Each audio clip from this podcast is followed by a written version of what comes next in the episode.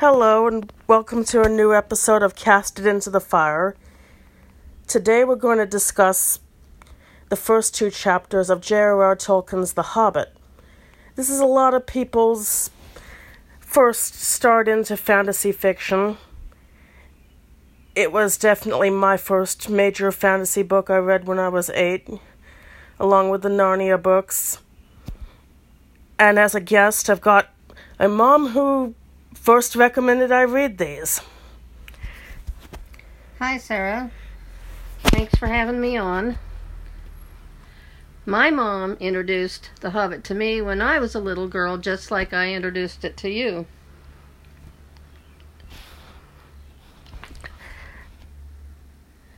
Uh, this this is um it's often considered a prequel to the Lord of the Rings trilogy. It was originally it was originally a standalone work. Tolkien later wrote Lord of the Rings as an intended sequel to The Hobbit. Uh, back back to uh, back to The Hobbit itself. This is the story of Bilbo Baggins and his uh, adventure to the Lonely Mountain to get the dwarf's gold back. So we start with Bilbo, and he's he's got a nice little country hobbit hole, and I know I'd like to live in it, right? Right, definitely. And I wouldn't necessarily call it so little, but uh, Yeah, he's he's quite rich. He's old money from both his mother and father's side. Um, except for a little bit of his, you know, housekeeping and cooking his six meals a day. Uh, he probably never had to really work before any of his adventuring stuff. Now, this hobbit hole, it's underground. It's got nice little flower garden, a lot of pantries, rooms for clothes, the traditional rounded doors and windows. read this little portion right here in the first chapter. Um, no going upstairs for the Hobbit. Bedrooms, bathrooms, cellars, pantries, lots of these. Wardrobes, he had whole rooms devoted to clothes. Kitchens, dining rooms, all were on the same floor, and indeed on the same passage. The best rooms were all on the left hand side going in, for these were the only ones to have windows, deep set round windows, looking over his garden and meadows beyond, sloping down to the river. Yeah, I should mention his uh, hobbit hole is built into a side of a hill. The hill, it's called. And it was built, uh, I'm sure he had help, by his father, Bungo Baggins. He was Bungo Baggins was married to Belladonna Took. The Tooks had a reputation for being a little odd. They they went on adventures sometimes. This this wasn't quite proper. But they were also rich and in a very old family, so it was they kind of quote unquote got away with it, so to speak. Now, I just finished or finished rereading uh, the first two chapters of The Hobbit. I mean, I've read it a number of times over my life, but uh, I hadn't read it recently, so I decided, well, it's time to start rereading it. And I have a real passion for food, lifestyle, clothing, more in a hobbit sense than in a real world sense. Um, and I found it quite interesting um, to see all the foods that were mentioned just in the first chapter. And uh, and the first chapter, of course, is where uh, the dwarves and uh, Gandalf come to have tea with Bilbo. Now, how this happens is Gandalf shows up, and Gandalf is a wizard. He looks he looks like an old man with a big wide brimmed hat, very long eyebrows. They note that Gandalf's eyebrows stick out further than his hat, which I don't know if Tolkien considered the implications of that too hard or how weird that would look, but anyway, he's a he's a wizard and he has a reputation for showing up in the Shire and sometimes he brings his very high quality magical wizard fireworks and everyone loves that. Uh, he sometimes sends hobbits off adventuring and adventuring is as i mentioned before not really well thought of by hobbits. They they're homebodies they don't want to do anything too uh too out of the ordinary except when they do. Now bilbo is just outside smoking his pipe and gandalf shows up and he's he asks if he sa- he has he says to Bilbo that he's looking for somebody to share an adventure and Bilbo's like come back later come back for tea on uh was it Wednesday wasn't Wednesday. it Wednesday Wednesday for tea It was a Wednesday in May. and so Bilbo forgets about he doesn't quite forget but he he notes down uh, He, actually doesn't write it down, and that's what he usually does. He does write down appointments and engagements, but he had forgotten to write down tea with Gandalf Wednesday. And Gandalf shows up. Actually, Gandalf isn't the first to show up. Gandalf is not the first to show up. He he hears a knock on his door and he's like, "Oh no, I forgot." And he opens the door. It's not Gandalf. It's, a Dwalin. it's Dwalin the dwarf with his green hood, and Yep. Dwalin just comes in and makes himself at home and um what yeah, so he asks for tea, doesn't he?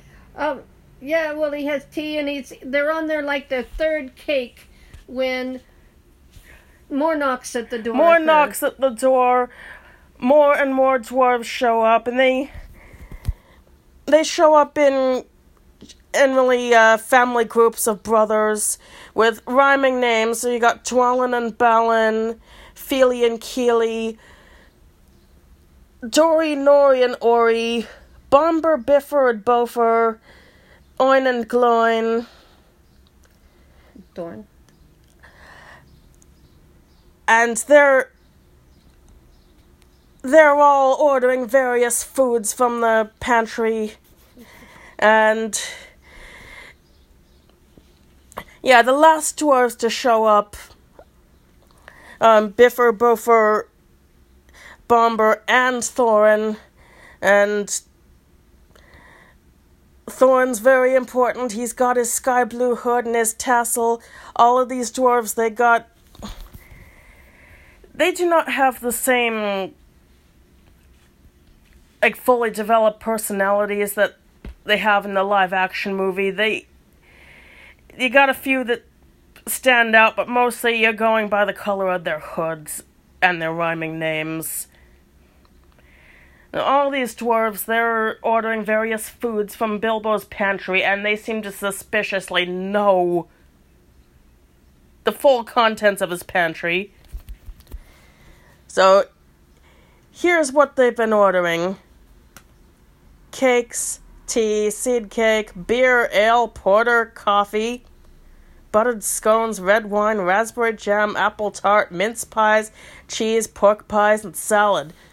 I know I want to go to a hobbit's party. Oh, and there's a few more right here. Oh, yes, cold chicken, pickles, and a few eggs. Yes, this is uh, quite a party they've got.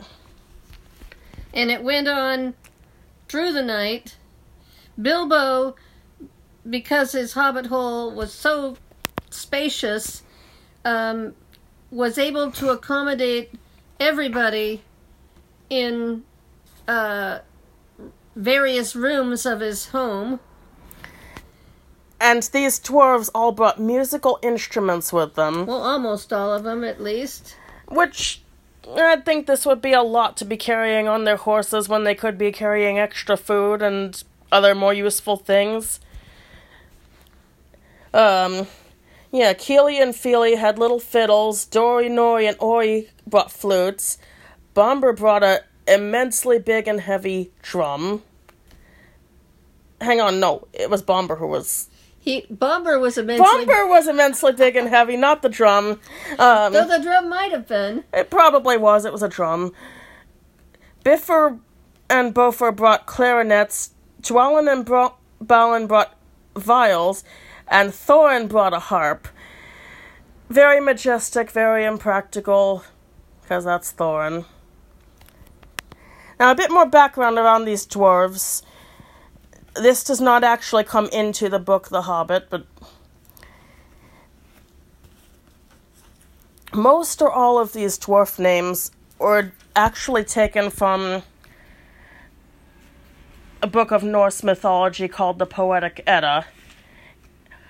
Um, it's been a long time since I've read that, but um, one of the chapters had a list of dwarves, and that's where Tolkien went for his names.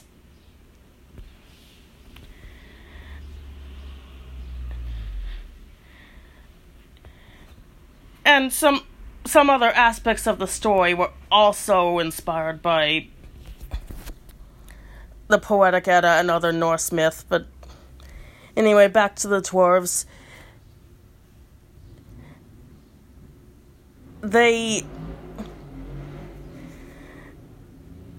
they're there they're having their big party they're eating up bilbo's food bilbo's running himself ragged getting all this food for them.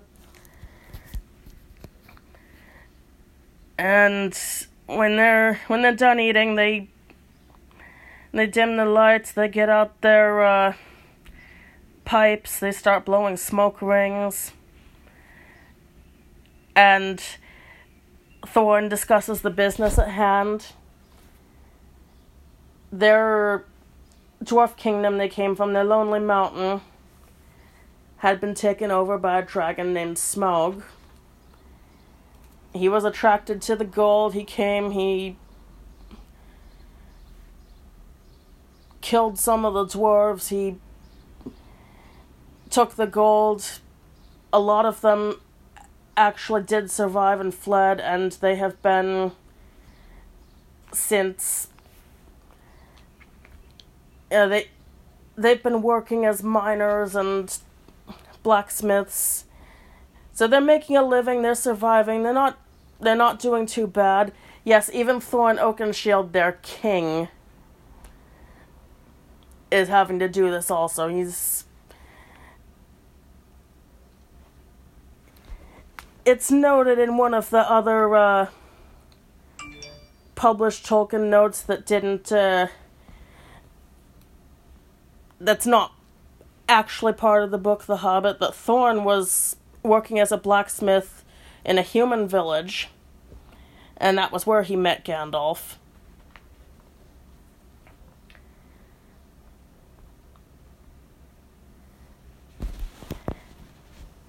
And this is the point where Gandalf says that he has the key to get into a hidden door in the Lonely Mountain.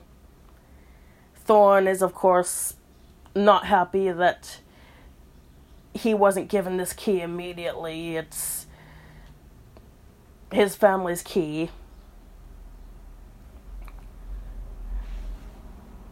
And it comes up that Thorin's father Thrain had made an attempt to go back to the mountain. He he went alone and he was captured by the necromancer. And he ended up dying in the necromancer's dungeons. But before he died, he gave Gandalf this key.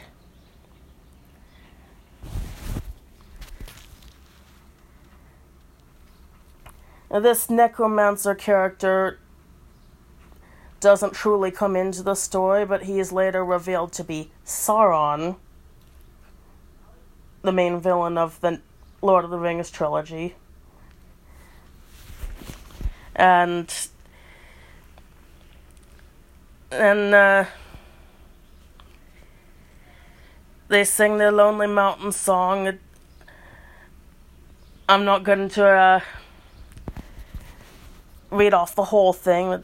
Far over the misty mountains cold, to dungeons deep and caverns old. As a side note, um, there are some very nice adaptations of that put to music that you can find on YouTube. There's a very good one done by Richard Armitage and the Dwarf cast from the live action movie. There's also a very a couple of nice adaptations of it done by uh, Clamidi Pro Profundus. Did I get their name right? I'm not Um, sure. Well, anyway, that should be uh, that should be easy to find, and it's very nice.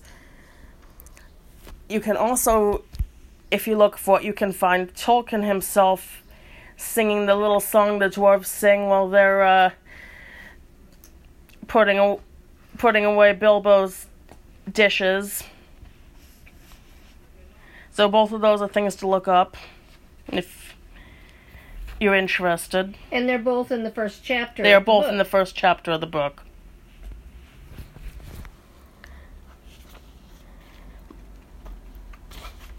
Well, anyway, they say they tell Bilbo that they're looking for a burglar to help them on their adventure.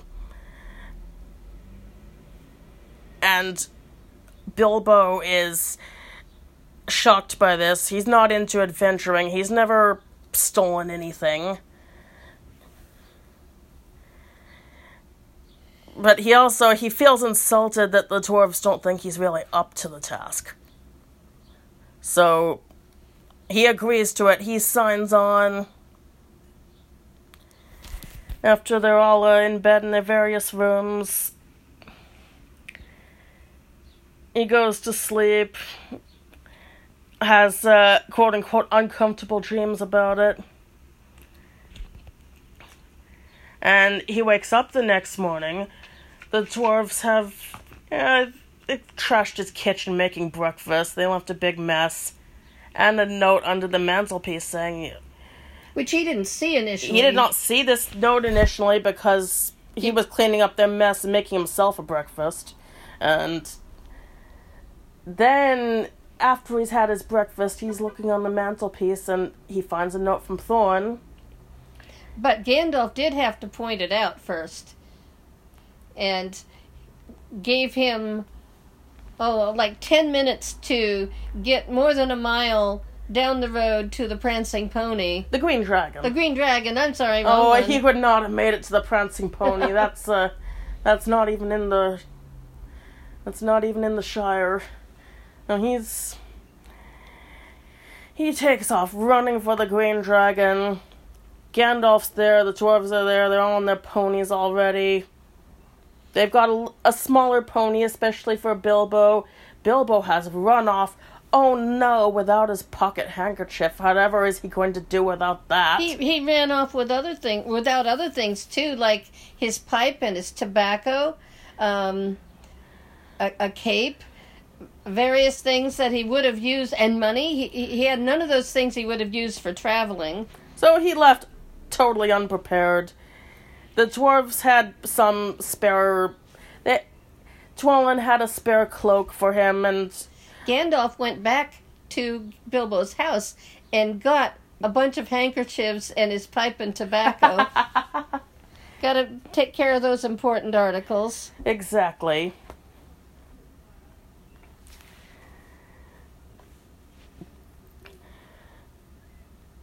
And you know they're they're adventuring. It goes pretty smooth at first, and they get a bit they get beyond the friendlier regions of the Shire and Bree.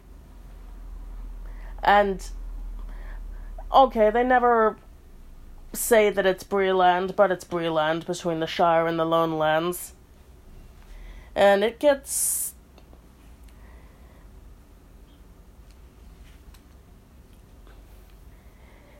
the land starts to have a less friendly feel, and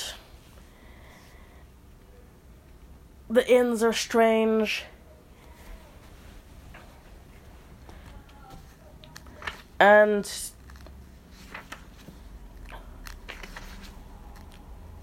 one one night when they're on the edge of the lone lands, it's between them and uh, what later gets called the Trollshaws in Lord of the Rings.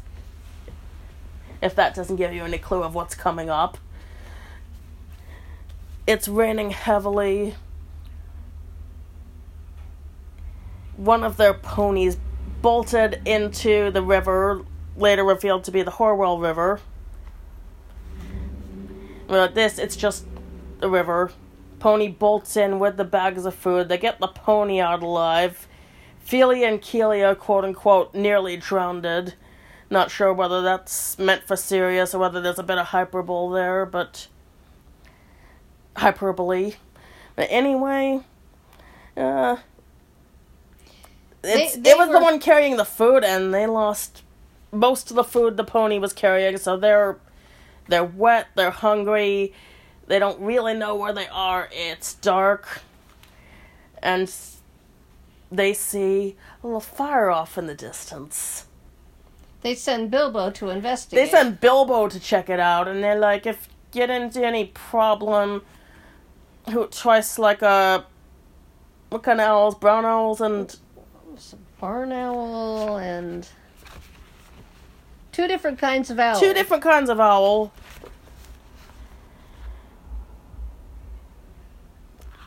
Which is the kind of specialized knowledge Bilbo does not have, and he doesn't admit to not having it either.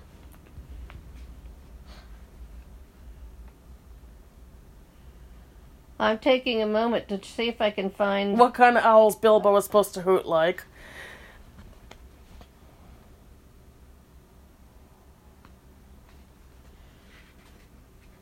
Let's see.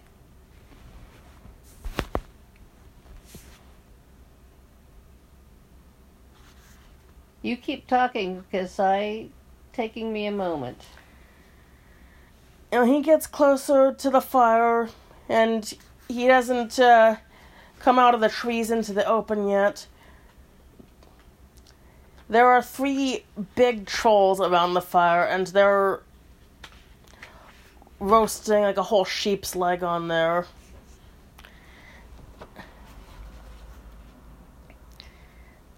And the three tr- the three trolls are discussing how bad the pickings are in this area and how they haven't gotten to eat any people lately.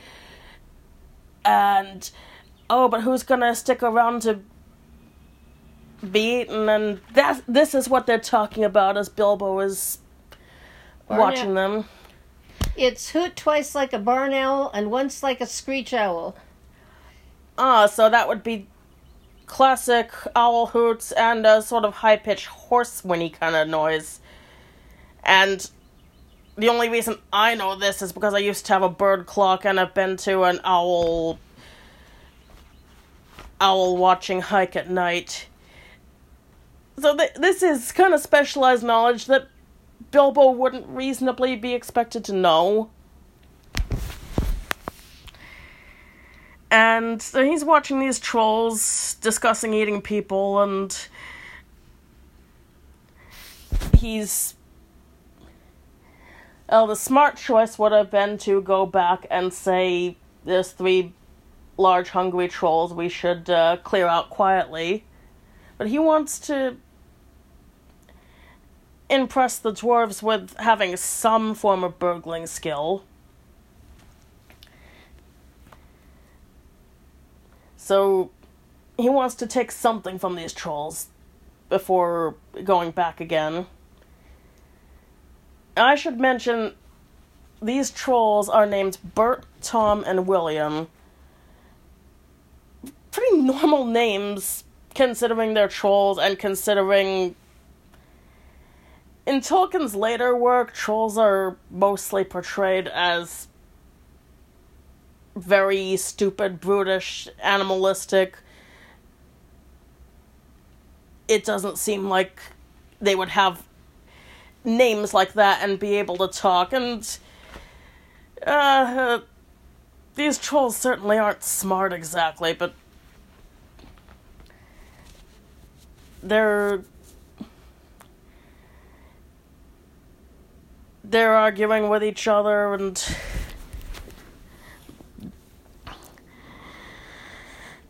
Anyway, while this is going on, Bilbo decides the easiest thing to steal from the trolls would be to go up and pick one of their pockets.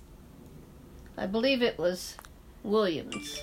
Yeah, so he goes up to William or Bill Huggins, the troll, and he reaches into the troll's pocket.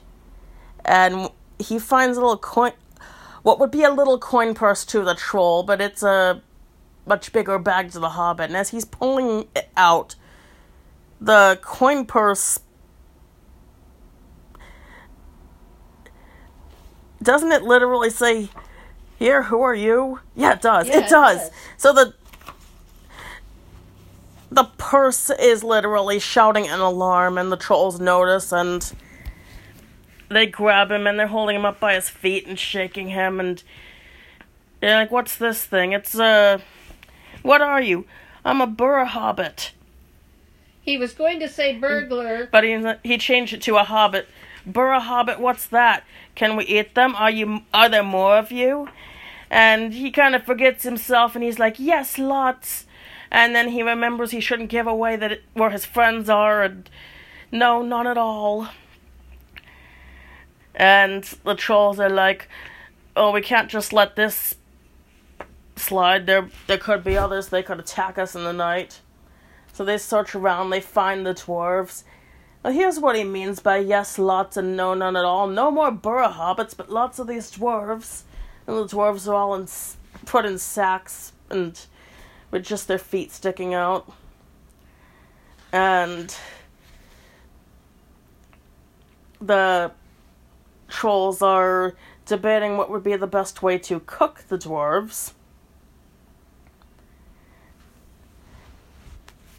And there's a voice that they don't recognize as to who it belongs to that is keeping the argument going. Oh, it's old, it's too far to walk to the well to fetch water to boil them. Roasting them will take all night. And while this argument is going on, the the sun comes up, and when Middle Earth variety trolls go into sunlight, they turn to stone permanently. That's when Gandalf shows up, and it turns out he was the one mimicking the voice and keeping the trolls arguing until the sun came up. After the dwarves are all out of their sack, they find a key that one of the trolls luckily dropped before turning to stone because if he hadn't dropped it, that key would be stone in his pocket and And yeah, Bilbo found the key. And they go looking for the troll's cave because the trolls have to have a cave to go into before the sun comes up. So if there's trolls, there's a cave nearby. They find the cave, they go in. It's pretty gross in there, but there's some. It's got bones, some of them human. Um, and uh, the clothing hung up all over the place that their victims had worn. Uh, and uh, also various various pieces of armory, you know, uh, swords and scabbards and knives, various things And gold. And gold, yes, pots of gold. And along with that, there was also some food, which was of benefit to uh, Bilbo and company. Uh, bread, cheese, ale, bacon. Um, those they took. They took the pots of gold and buried them uh, near a track by the river and they cast a great many spells upon the pots of gold so nobody would find them. And uh, some of the uh, Yeah. swords went Yeah, on they- to they- others. Yeah, they took some of the food that was, you know, normal food and hadn't been touched but looked untouched by the trolls. Um, the swords they took, Gandalf and Thorin each took big, you know, beautiful swords, and Bilbo took a little knife that was in a leather sheath, or I would say it would be a little knife to to a person it would be like a dagger. To a troll it'd be like a little pocket knife. To bilbo it's a short sword. He's a hobbit No, I didn't see mention of other swords going to other dwarves, though I assume it was maybe implied that they may have taken other weaponry, unless they had i don't think already. they i don't think they did i think they came really unprepared in the weaponry department considering what they were going to do in the first place um yeah only only thorin and gandalf took swords and bilbo with that uh, dagger Now, the swords that Thorin and Gandalf took, uh, it, it's described with beautiful scabbard and jeweled hilt. So, they surely had been taken from people of some means. Yeah, that's a very good question how some trolls in the middle of nowhere got what will later be revealed to be very ancient and famous swords. It's possible they uh it's possible they were plundered elsewhere and the trolls plundered other plunderers. Um it just seems unlikely that somebody you know, carrying this famous sword would just be Well, I imagine there could be fan fiction written on uh, side stories connected with uh, how did how, how, these did these three trolls get and- these swords and uh, Bilbo's dagger it came from the same the same kind of source as the the two larger swords but it didn't as yet have any fame attached to it. But that's that's gonna be gotten more into in later chapters. And they have themselves a good uh, breakfast of the food they took from the trolls. And it's toasting in their little campfire. And uh,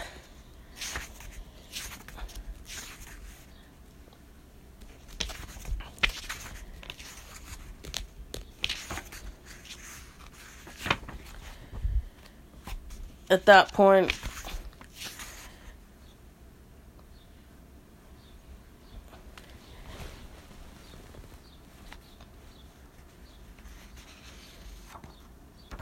Pardon as we uh, gaze into the book a little bit here.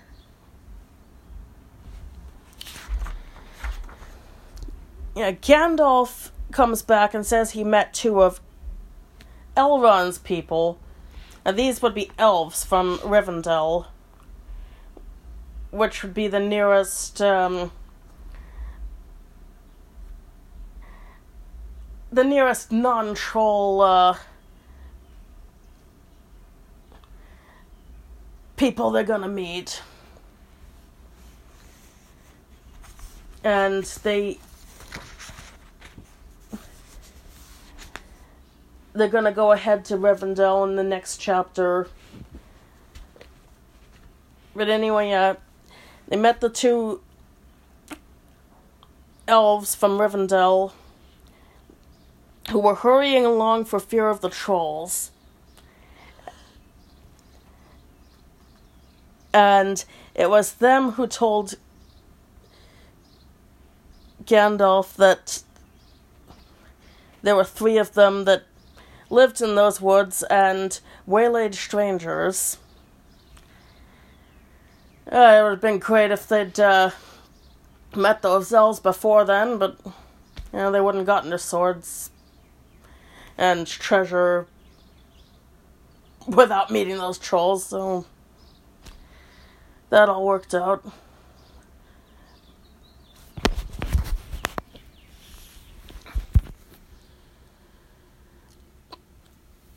Yeah, got any more comments on it? Um, no, other than I have a fascination for costuming and clothing of uh, Middle Earth, especially uh, the Shire. And uh, side note is uh, I have made both Sarah and I uh, dresses that, well, uh, we've nicknamed Hobbit dresses. Um, Sarah has cosplayed Rosie Cotton before, and uh, I haven't cosplayed any particular character, but uh, yeah, I've cosplayed Rosie Cotton at two cons and several Renaissance fairs. And I, I imagine I will be making more Hobbit clothing. I'd like to make something uh, more Bilbo-ish um, if I can find the right patterns or I construct my own. Um, and we also, upon occasion, make uh, Hobbit slash Middle Earth uh, food dishes. Uh, we actually have a collection of cookbooks and, uh, and uh, are talking about creating our own as well. Uh, so our our cookbooks cover lots of different fantasy type uh, themes, and uh, we're always open to trying new things. We're, we also have uh, gotten a, a spit to uh, do outdoor cooking over a fire, and uh, we're going to be experimenting with that and be reporting back on uh, our successes and failures with. Uh, yeah, I've I've wanted cooking. to try to cook as an adventuring hobbit or one of the Dunedain Rangers would have done. Um, I've done plenty of the in the house in a nice kitchen style hobbit cooking. Want to try a bit of the more roughing it, adventuring. And I doubt if even the hobbit had a glass stovetop. Nope. But uh Now, anyway, that wraps up this episode. Thank you for listening in to listening to Cast It Into the Fire and tune in next time for more fantasy content.